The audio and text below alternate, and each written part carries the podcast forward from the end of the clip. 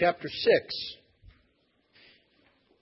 In what is perhaps the most familiar of all of the familiar passages we have been looking at in past weeks.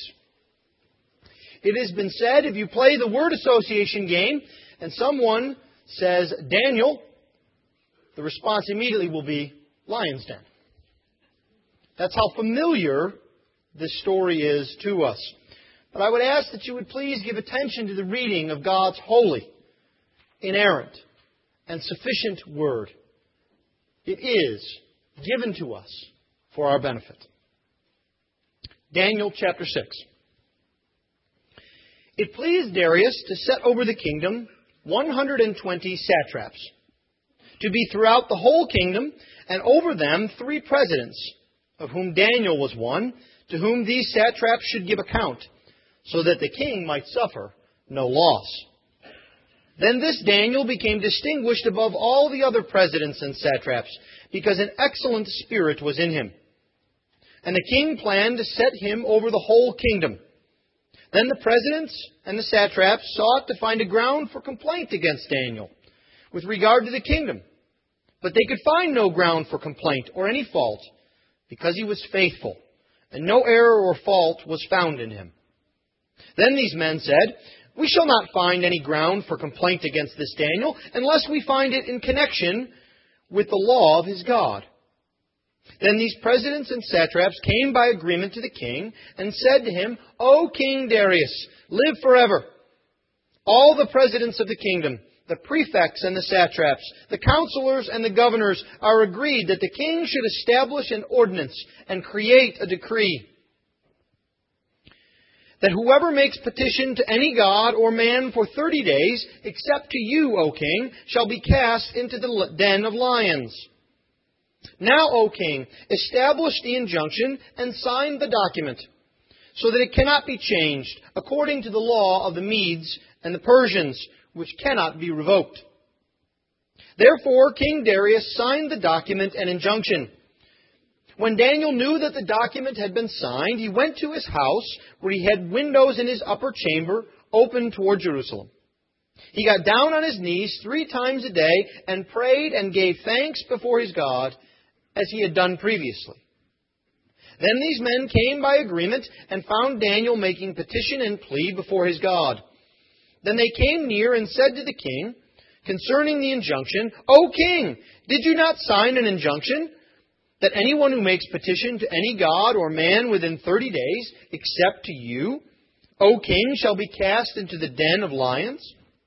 The king answered and said, "The thing stands fast, according to the law of the Medes and the Persians, which cannot be revoked."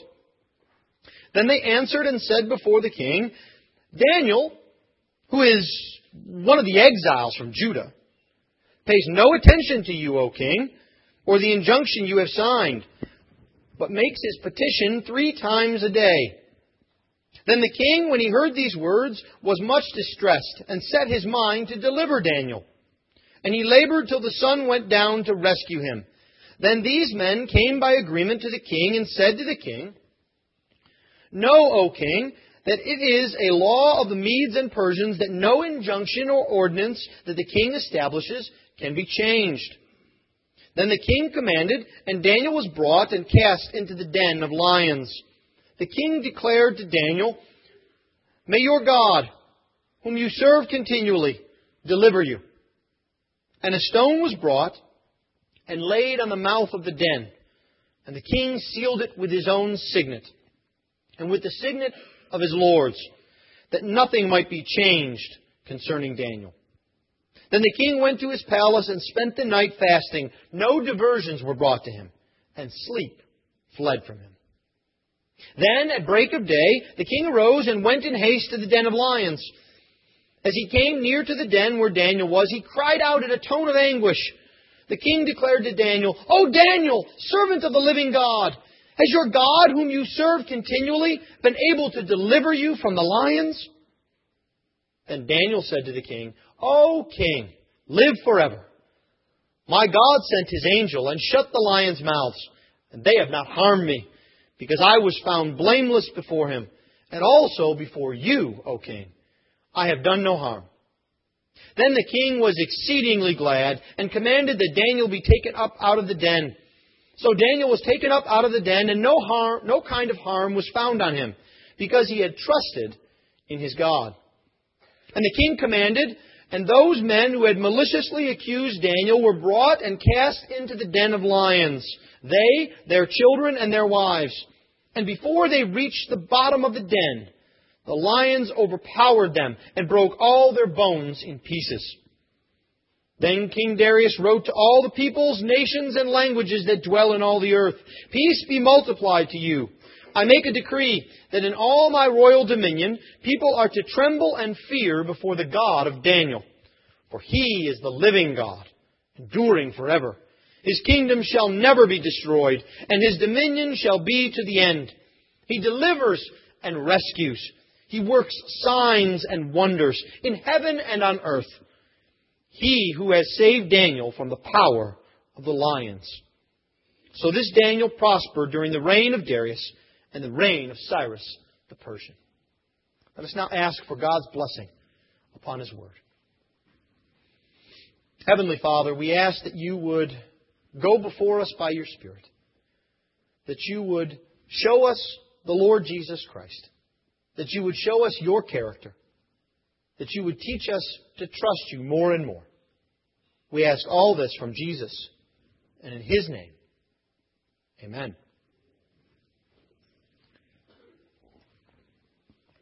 There is a story of a famous bishop from what is now western Turkey, the area of Smyrna. His name, Polycarp. He's famous because he is perhaps one of the oldest Christian martyrs. He was captured by the Roman authorities and taken from Turkey to Rome to give account for the fact that he claimed to be a Christian.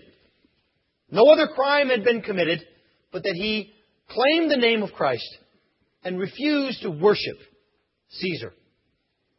And the story is that he went through from town to town until he finally got to Rome, and he was ushered into the arena, and he was given, as is often the case, one last chance to recant. He was actually pled with by the Roman authorities. "Look at you. You're old. Have a mind to your old age. Just simply worship Caesar and renounce Christ." And he said, "I cannot." And then he was threatened. "Well, then I will send animals in to tear you apart limb from limb." And Polycarp said, "I don't fear those who can kill the body, but I serve the one who is in control of the soul." "Well, if you are not afraid of beasts, then perhaps we will burn you alive." And he said, "Your fire is but for a moment. The fires of hell are for eternity." And he ended with what is perhaps the most famous of quotes. He said, "86 years I have served my Lord, and He has never failed me. How shall I blaspheme Him now?" And we listen to that story and we think, what a brave man, Polycarp. What a wonderful Christian martyr. What a man who stands for his convictions. 86 years he has served the Lord. But I would think it would be better for us to recount upon the testimony that the Lord God Himself was with such a man as Polycarp for 86 years, every single day. Never leaving Him, never forsaking Him, not in sickness or in health, not in plenty or in want, not even at the danger of death. And that story is a bit similar to the story that we have before us, which is perhaps the most famous of all of the biblical martyr stories. It is the story of Daniel and the lion's den. And what I would like us to see this morning is not the bravery of Daniel, though surely there is some. What I would like us to see this morning is the testimony of the Lord God, continually declaring that He is sovereign, that He is in control of all the nations, that He alone saves and delivers. And so then this morning, let us see three things. First, the pressure of the world. This is something that many of you are familiar with. The pressure of the world. And then we will see the prayer life of Daniel. The prayer life of Daniel. And then finally we will see the preservation by the Lord. So the pressure of the world, the prayer life of Daniel, and the preservation by the Lord. Let's look first then at the pressure that Daniel feels from the world. And as we think about it first, I couldn't help but think of that other cliche.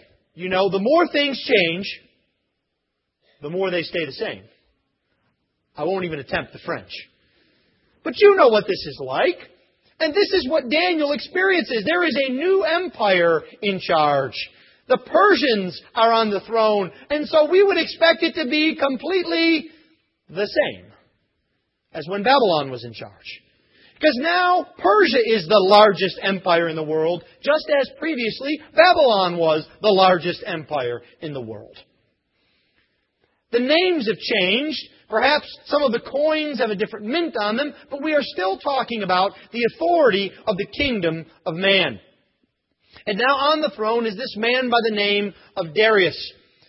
Who is this Darius? I think briefly it's important for us to know that this Darius is Cyrus the Persian. If you look at the end of this chapter, it says that Daniel prospered during the reign of Darius and the reign of Cyrus the Persian. That "and" there can be translated "that is" or "so to speak." They are the same man. This is the same man that was raised up by God to be a deliverer of his people. The same man who entered in the decree that the Israelites might go home. But now, he's simply one more in a line of kings that Daniel has served. And again, really, the more things change, the more they stay the same. The first thing this kingdom has to do is to set up a bureaucracy. And why? So that it might not suffer loss. See, you thought the only waste that occurred in the world was the stimulus package. No. From government to government, from time immemorial, the wickedness of man shows itself in graft and deceit and theft. And so, an efficient bureaucracy needs to be set up, where men check up on each other. And so 120 governors or satraps are set up over this kingdom, and then 3 presidents or prime ministers are set up over them for them to report to, so that there could be no loss. And as has happened, again, the more things change, the more they stay the same, who rises to the top? Who is the hardest worker? Who is the most loyal servant? Who is the best example of a citizen? It's Daniel. Do you notice that? Daniel doesn't complain that he had been promised to be third in the kingdom by the previous king. He doesn't complain that he isn't respected for his age. He doesn't have all these rights. He simply goes about doing what he has been tasked in the best of all possible fashions. You and I can take a lesson from that. That Daniel is known for his loyalty, and he's also known for his honesty. We'll see that in a minute. This chapter here, chapter 6, should also remind us of something else that has changed but remains the same. It's very similar to chapter 3. If you look through it, even a lot of the language is the same. We talk about a lion's den, but it's actually a lion's pit. It's just like a pit of fire that the 3 Hebrew youths were to be thrown in. You'll notice there's repetition over and over again about the law of the Medes and the Persians. If you didn't get it the first time, maybe you get it the second time, or the third time, or the fourth time. The kingdom of man takes different shapes and forms, but it doesn't change. And Daniel is the same Daniel. You see, it is his success, it is his loyalty, it is his honesty that makes him a target in verse 3. Everyone else is upset because they can't steal things good and properly because Daniel keeps doing things honestly. They can't take a nap while they're on the clock because Daniel is working. Maybe you've experienced something like this. You worked in a plant. Or worked in an office where someone said, "Would you stop working so hard? You're making us all look bad. Just pretend you're working." This is the nature of man. And they try and find anything they can to charge Daniel with. Now, the amazing thing is not that they try and find something to charge him with, but that they can't come up with something. Now, we live in an age with bloggers and internet news and dozens of news channels where it takes somewhere between 6 and 18 hours to find out the dirty, rotten skeletons in a politician's closet. Isn't that right? How long does it take to find out someone's a tax cheat? Or to find out that someone's written a bad speech? Instantly it's found. All over the place. Even those who are honest have to explain things away. But not Daniel. They can't find one single thing to charge him with, even though he has served several wicked kings. As a matter of fact, his piety, his regard for the law of God, his character is so bright and shining that they decide to use that against him. The one thing that everybody knows is that Daniel will never forsake the law of his God. Do people know that about you? Is that your testimony in the workplace? That of everything else, they know that you cannot be persuaded to lie, cheat, or steal. You can never be persuaded to gossip. See, that's the testimony of Daniel. And then the classic conflict begins here. You see, in verse 6, these presidents and satraps come by agreement to the king, and they say to him. Now, this phrase, come to by agreement, implies a conspiracy. It's a form of the word that we see in Psalm 2, where the kings of the earth plot together. They come together. But there's, like much of Daniel, there's an element of humor in here. Again, I want to take you back to the long ago days of cartoons, where you would watch a cartoon and a villain would call his henchmen, guys, and they would all come rushing, bumbling in, tumbling over each other. Yes, king, what would you want to do, king? Yes, oh, no. Pushing, shoving, a cloud of dust. That's what's happening here. They're fumbling and bumbling and coming together in a conspiracy against Daniel. And they have this plan that they ask Daniel, they say, or they ask the king. They say, you know, we think we have a very good idea. We've all agreed, all together. Isn't that right, guys? Oh, yes, all of us. Oh, every single one of us. You bet, boss, every one of us. We've all agreed together that what you ought to do is pass a law. And for 30 days, nobody can pray to anybody but you, king, because you're the best. We love you. Now, right off, we see that a conspiracy against God must begin with a lie. Had they all agreed? Every one of them? Who's not there? Daniel. And do you notice the king doesn't say this? Daniel is his right-hand man. He's about to promote Daniel to prime minister over everyone, and he is so bound up in the flattery that he doesn't even think to say to himself, well, what does my right-hand man Daniel say about this? Oh, Daniel. No, Daniel's nowhere to be found. You see, because they have drawn the king into their trap. They are running around like chickens with their heads cut off, and now they are filling his head with hot air. And so, this is what happens when the state becomes like a god. Darius then, I don't even think he sees this as a religious action. I think it's more a political action, an action of unity that we've seen like the big golden stick, or like the language, or like the food. It's an idea and a way to unite the empire. And so this leads, inevitably, to attacks on the people of God. You see, this happens not just when our government takes to itself authority that it should not. It happens when social structures do, or families. You see, whenever there is an attempt to unify people around something that is not the Lord Jesus Christ, you can be sure that attacks will follow upon Christians. You see, Polycarp was attacked because he would not unite around Caesar. Ironically, he was called an atheist because he refused to profess all of the myriads of gods that Rome used to bind together her society. This is the attack that comes from the pressure of the world. But what does Daniel do? He's in a very hard situation. This law is passed, and it's not just any law. It's, as the Bible tells us, a law of the Medes and the Persians.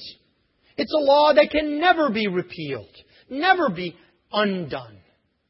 Aren't you glad we don't have laws like that?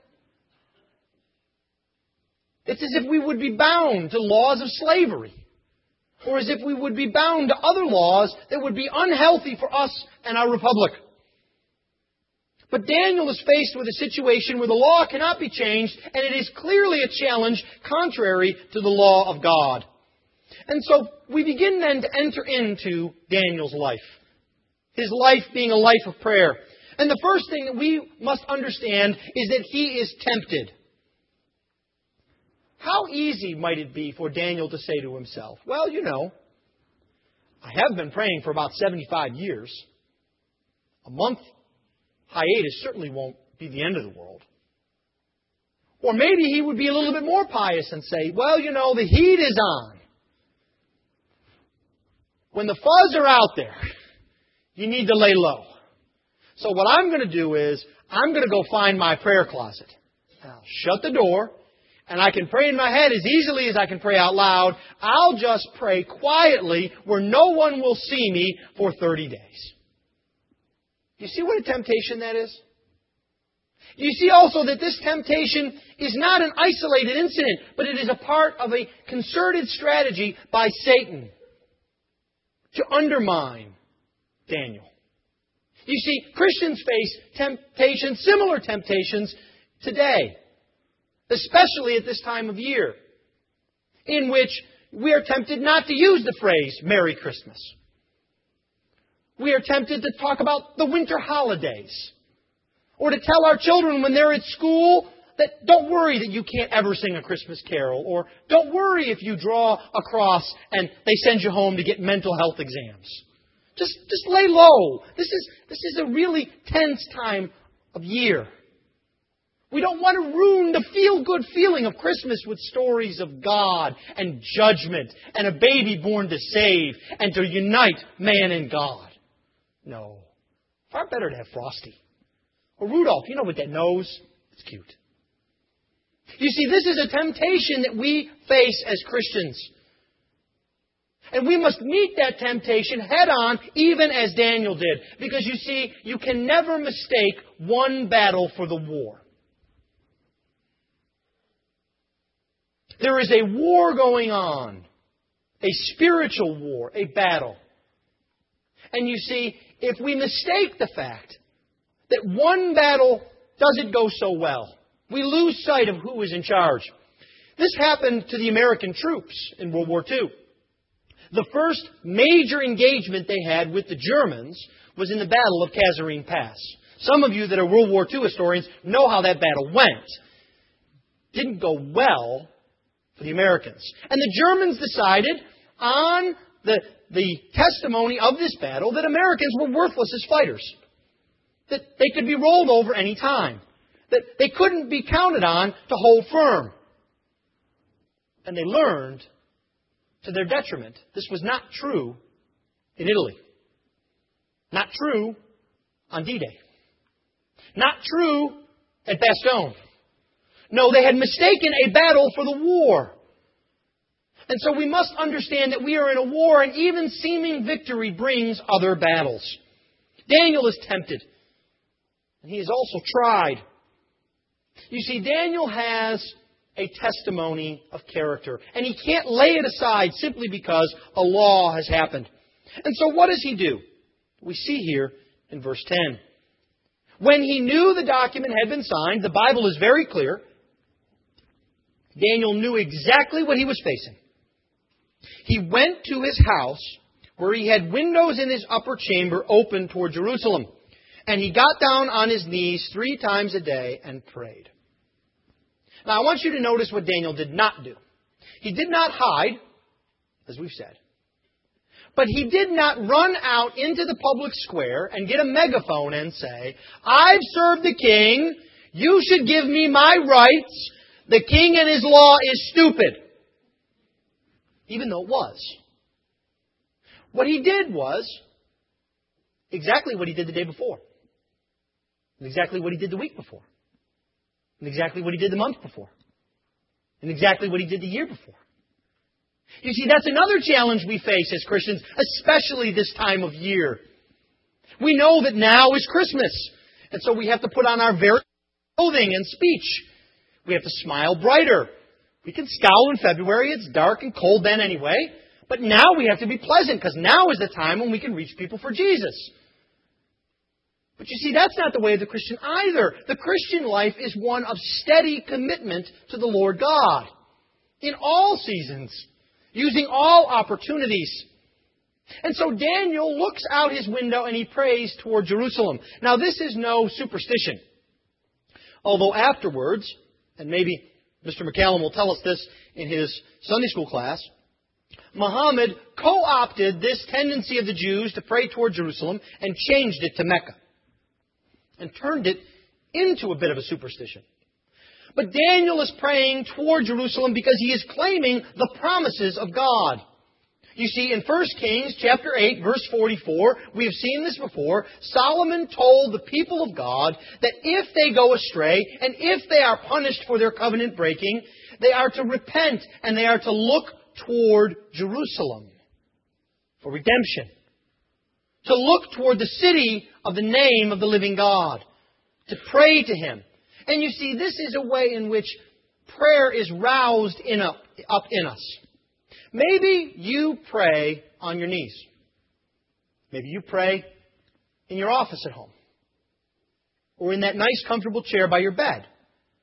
Or maybe in your living room.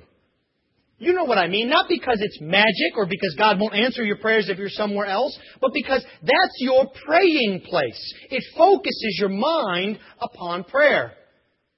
You see, that's what Daniel's doing here. It's what Calvin calls quickening our souls when we are slow and dull to pray. He prays not only toward Jerusalem, but he does so with discipline and regularity. Look at verse 10. It says, he does this as he had done previously. This was Daniel's pattern. The phrase here means it was an established practice of Daniel. And this shouldn't surprise us, because in verse 16, we see that Daniel is, one of his nicknames is, the man who serves God continually. So his prayer life is regular. I want you to also notice what his prayer life is like in the midst of this incredible crisis.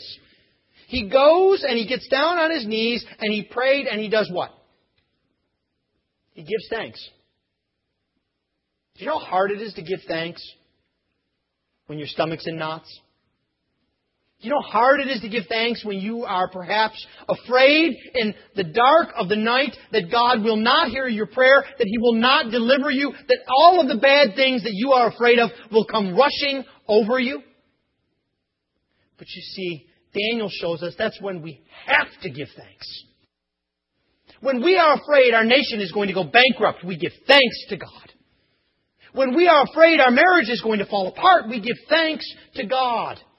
When we are afraid the illness will not be one we recover from, we give thanks to God, because that is where we find comfort and hope to get through the darkness. We don't whistle in the dark. We give thanks to God. And you see, his attitude is one of thankfulness. He is not confrontational, but he is firm in what the Lord has given to him. He is reflecting a kind of quiet strength. Do you notice that in the stories of our Lord in the Gospels? There are a few instances where our Lord lets his anger show because it's righteous wrath. But in the most part, he's steady, quiet, commitment to the righteousness of God and his law, to the righteousness of his cause.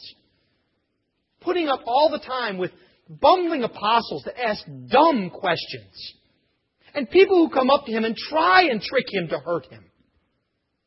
People who consider him to be not very important, an agitator, when he's the king of the world. You see, that's the kind of attitude that Daniel has, that our Lord has. Can you reflect that kind of peace in the midst of the world? When the people at your job drive you nuts. When you want to forward 15 emails about everything that is wrong with the world. When your family is driving you bananas. How do you find peace and calm? Well, Daniel shows us that it's through prayer. It's through prayer that we can have in the midst of all of the storm. We don't pretend the storm isn't real. We find calm in prayer. We see that Daniel is tested, that he is tried, but we see also that he is found faithful. You see, he goes and he prays. How often do we get tired of doing the right thing? Have you ever had that? You just get tired that other people pass you by because they're taking a shortcut. You get tired that other kids get things that you don't get. Why? Daniel shows us that even if he had evaded this plot, even if he had gone into his closet, even if he had somehow escaped this plot, do you know what would have happened?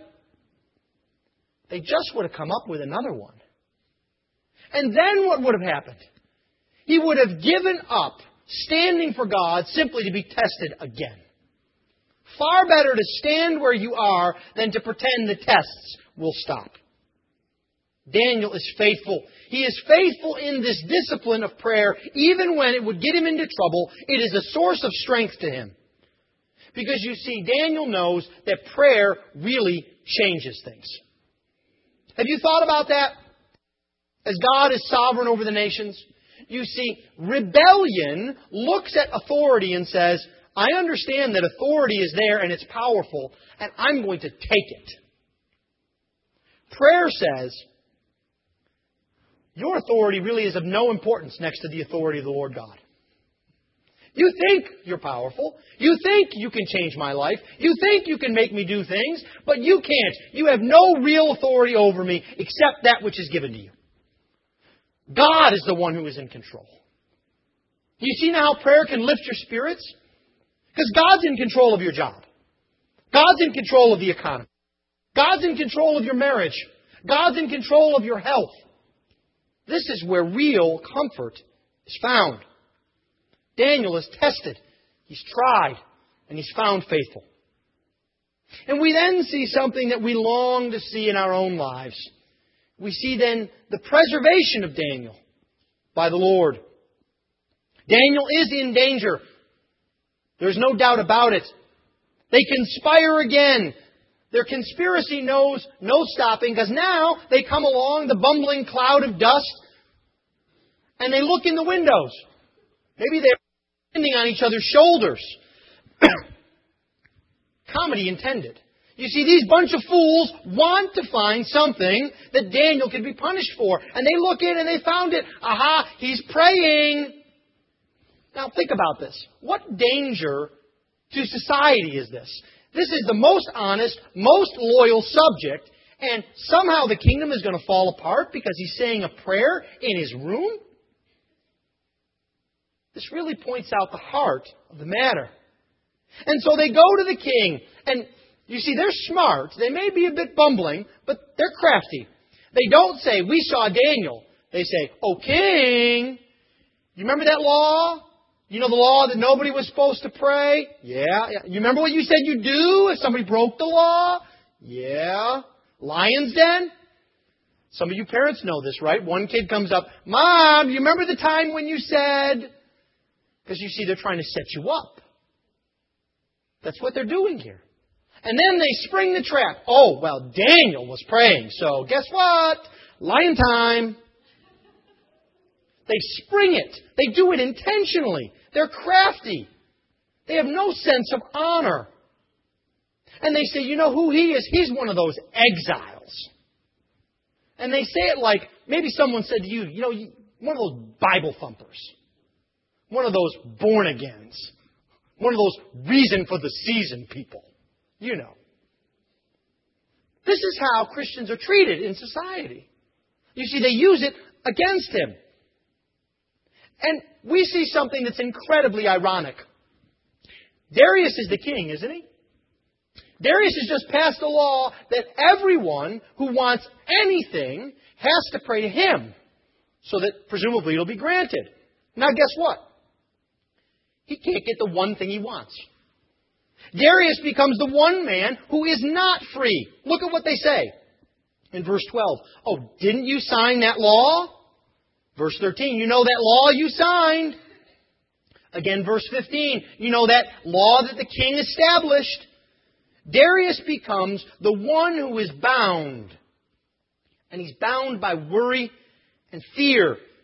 Because you see, he could have passed a counter edict. We see that later in the chapter. We see that in Esther. But that would make him look bad. Darius is not about to look bad. Even for a friend. Even for his most efficient bureaucrat. And so he is the only one who is not free in the situation. And so he submits. And Daniel is thrown into the pit, into the lion's den. Now, kings used to do lion hunting for fun, kind of like fox hunting in England.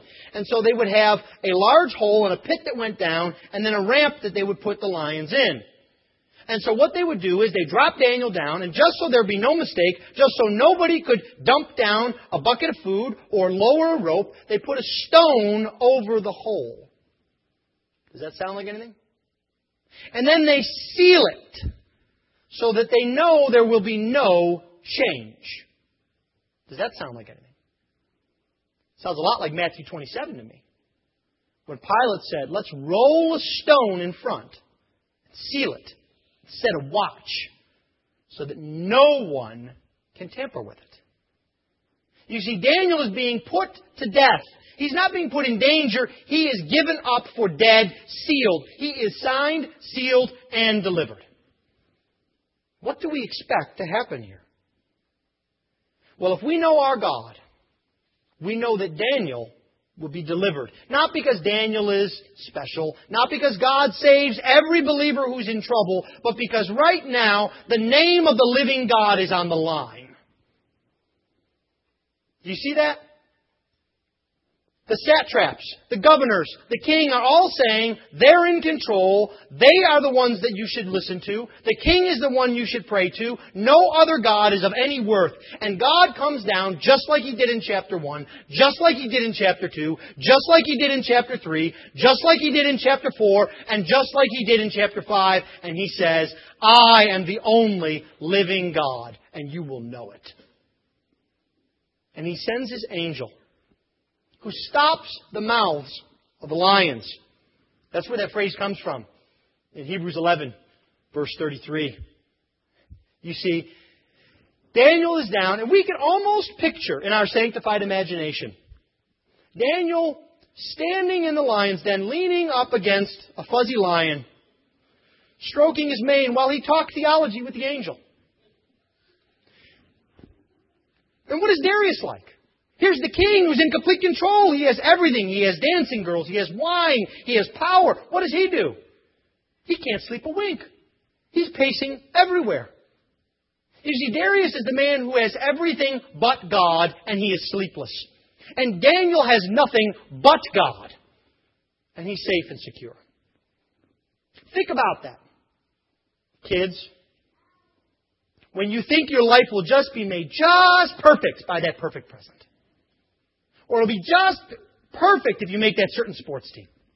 Or if only you could take that vacation. You see, the only place for comfort and safety is with God. And so the morning comes, and it's as soon as the crack of dawn is up. This phrase, at the break of day, is actually used twice in the Aramaic. So the idea is, it's like kids on Christmas Day. You know what that's like? When the first sliver of light, they wake everybody up so they can open presents, because technically it's morning. That's what happens. And Darius runs. He's anxious, and he runs. We can almost imagine he makes a scene of himself. Maybe his crown falls off his head. He's so fast to get there. And he says, Daniel, Daniel, are you okay? And Daniel says, I'm fine, King. I've just been down here with the angels. You thought it was a lion's den. It's really an angel's den. I'm fine.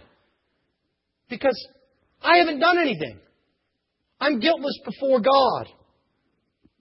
And you see, what happens is Daniel says that God is the one who is the judge, not Darius, not the satraps, not anyone else. And this is something we must all remember, because that is who your true judge is. It is not your parents. It is not that nice couple down the street. It is not your boss. It is not this church. It is not me. God is your judge. And if you would be found blameless, if you would be found guiltless, you must have the one who will take your guilt. The only way to be found guiltless is to have Jesus. The only way to be right with God is to take His provision, His gift. And you see, Darius sees that God is the God who delivers. He sees that God is the God who rewards those who trust in Him. You remember that famous verse from Hebrews? That God is the one who is and is the rewarder of those who seek Him.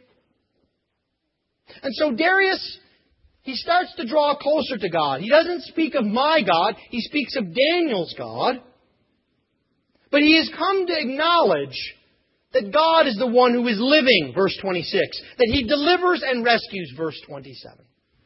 Now, why is this important? It's because perhaps the point of this whole story is not to see if Daniel cracks under pressure.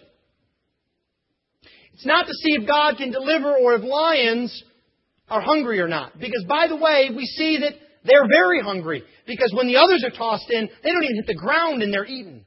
So nobody has been sticking sirloin in there surreptitiously. You see, the whole point of this story is so that Darius and his kingdom know and acknowledge that the Lord God is the living, true God who delivers. Does that give you hope? Because maybe that's the whole purpose that you're in the fix you're in. So that others will look at you and see that God is the God who rescues and delivers. Maybe not from illness. Maybe not from attacks. But He delivers the soul. And when attacks come, calm is found. Because He delivers. Is that how you view your life? As an opportunity for to be seen. That's how both Joseph and Mary viewed their lives. And all of the turmoil that they had. It was about God being first. About God being seen. Remember that Daniel spent his entire life in exile. He never went back to Jerusalem. But that didn't stop him from trusting God every day. From relying upon Him. Will you do the same? Let us pray.